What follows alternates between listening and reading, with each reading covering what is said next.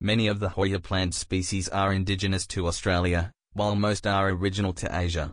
They fall more on the tropical end of the spectrum as a result, but they are also common houseplants because they require little care and thrive in low light.